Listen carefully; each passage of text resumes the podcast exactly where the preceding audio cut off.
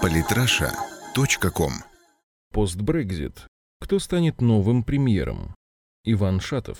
Не успели отгреметь звуки фанфар после Брекзит, как политическая карьера Бориса Джонсона, под чьим руководством Великобритания сказала свое гордое «нет» брюссельской евробюрократии, превратилась в руины. Решение Джонсона не претендовать на пост премьер-министра Великобритании, несмотря на свою неожиданность, довольно взвешенное. Отказ Джонсона от борьбы за премьерство позволит снять напряжение в британском обществе, вызванное результатами референдума, остудить особо горячие головы несогласных и упростить реализацию статьи 50 Лиссабонского договора о выходе из ЕС. Народ Британии вернул себе контроль над своей страной, заявил Дональд Трамп после оглашения результатов референдума. Действительно, рынок акций сейчас выше, чем в прошлую осень, а фунт сильнее, чем в 2013 и 2014 годах. По всем показателям очевидно, что Британия без Евросоюза свободнее, устойчивее и безопаснее, что должно стать примером для других стран, которые наберутся смелости взять судьбу страны в свои руки. Мало кто сомневался в том, что успех Брекзит гарантирует Борису Джонсону переезд на Даунинг-стрит 10, официальная резиденция премьер-министра. Однако все поменялось после заявления коллеги по партии, министра юстиции Майкла Гоува, о решении вступить в гонку за премьерское кресло. Первоначально считалось, что Гоув поддержит на внутрипартийных выборах кандидатуру Бориса Джонсона. Однако министр юстиции заявил, что Джонсон не обладает лидерскими качествами, необходимыми для решения стоящих перед государством задач. В качестве примера отсутствия качеств, необходимых для того, чтобы управлять Британией, Гоуф привел мнимую забывчивость Бориса Джонсона. Джонсон, конечно, обладает имиджем этакого рассеянного медведя, однако в его пользу говорят образование и бесспорные результаты, которых он добился, занимая должность мэра Лондона, ну и, конечно же, успех Брекзит. Вскоре после заявления Гоува Джонсон снял свою кандидатуру. Кандидатуру Майкла Гоува можно рассматривать в нескольких плоскостях. СМИ изображают Гоува предателем Брутом, вонзившим нож в спину своему Цезарю. Так, популярное британское издание The Sun, принимавшее активное участие в кампании Brexit, описывает Майкла Гоува как амбициозного политика с непростой судьбой. Гоув вырос у приемных родителей, и его отец торговал рыбой. В какой-то момент семье даже пришлось влезть в долги, чтобы позволить сыну учебу в Оксфорде, где тот был на побегушках у своего сокурсника Бориса Джонсона. После учебы Майкл, как и Борис, работал журналистом. Как и Борис, по совету своего другого сокурсника Дэвида Кэмерона, пошел в политику.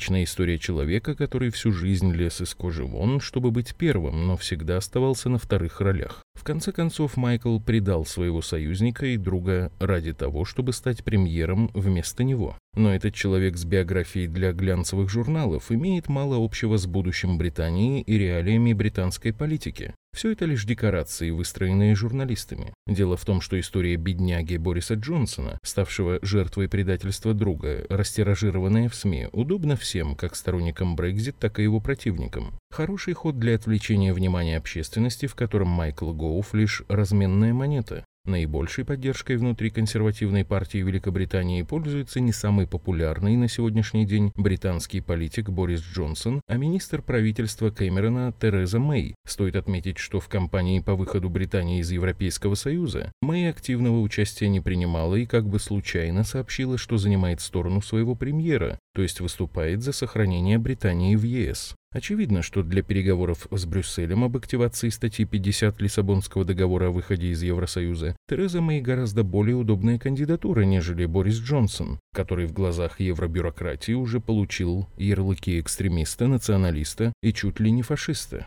Евросоюз будет пытаться помешать активации статьи 50, всячески ставить Британии палки в колеса, тянуть время и дезинформировать избирателей. В этом плане очень важно заявление Терезы Мэй о том, что решение избирателей о Брекзит она полностью уважает и не будет выступать за проведение нового референдума, которое стало бы предательством воли 17 миллионов британцев. Поэтому вопрос заключается не в том, должен или нет Борис Джонсон после успеха Брекзит получить премьерское кресло, Вопрос в том, что будет лучше для консервативной партии, обеспечит единство общества и поможет реализовать выход из ЕС на деле. Для гарантии успеха на выборах напрашивается кандидатура Терезы Мэй, которой можно создать понятный избирателю образ новой Маргарет Тэтчер, пользующейся у британцев популярностью.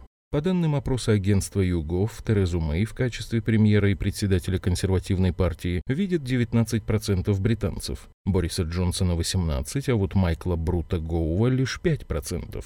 Кто-то может обвинить британцев в политическом спектакле и отсутствии реальной борьбы, но именно так работает демократическая система на Западе. Имя нового премьера Великобритании будет известно самое позднее 2 сентября этого года. Примечательно, что при определенном стечении обстоятельств может случиться так, что во главе крупнейших европейских держав Запада будут стоять женщины. Тереза Мэй в Великобритании, Хиллари Клинтон в США, Ангела Меркель в Германии. А после выборов во Франции 2017 года к ним может добавиться и Мари Ле Пен. Изменится ли как-то от этого выстраивания диалога с Запада с Россией? Покажет время. Самые интересные статьи о политике и не только. Читайте и слушайте каждый день на сайте polytrasha.com.